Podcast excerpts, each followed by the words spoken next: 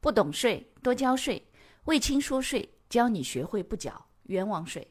各位朋友，大家好，欢迎收听卫青说税。微信公众号、喜马拉雅 FM、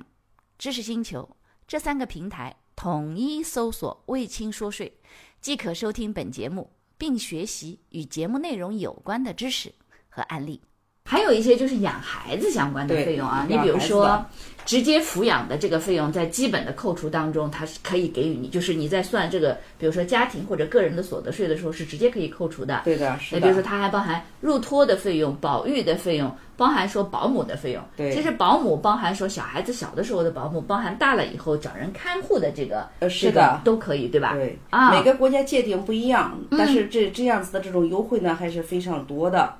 就是连养保姆的费用还有可能税前扣除，还有一个像我们一般说抚养，说的都是父母子女对养自己的孩子，哪怕是养父母呢，嗯，但是有像抚养义务的嘛。哎，对，他韩国就说的特别明确，嗯，他比如说祖父母，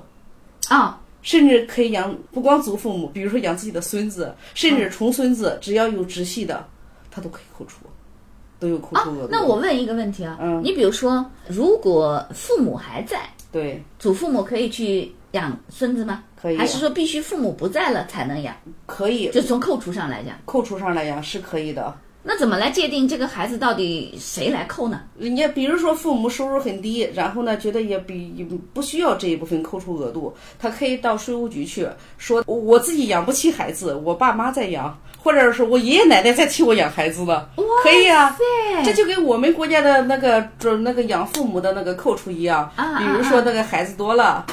就像比如我们家有好多个孩子，嗯我们就可以商量着把份额给谁多一些嘛，啊，明白这了。个他都可以的。啊，这个还挺有因意为现思的在啃啊。老的现象其实挺多的，不光是我们中国的年轻人在啃老呀，啊他其外实，国所也以一样你看，我的。们的税法在研究的时候，也都会参照国际上别的国家的一些税制的，对吧？做一些比对研究嘛。是的，所以上次您说这个，哎呀，我们那个学员儿会不会不感兴趣？其实搞高端的财务人员这个东西是都要掌握的，因为不光是跟自己切身利益相关，这未来也我觉得感觉都是我们税改的方向。啊，实际上这才是今天我们说这句说这些内容的重点。为啥呢？是因为以后可能大家都能够在税法当中说，哎，会有哪些变化或者什么样的，实际上这个里头都会有啊。感谢你的收听，如果觉得我的课程对你有帮助，欢迎给我点个赞，并且呢，把这个课程可以转发给你的同学呀、朋友啊、同事啊，甚至老板，让更多的人了解和掌握税务的知识。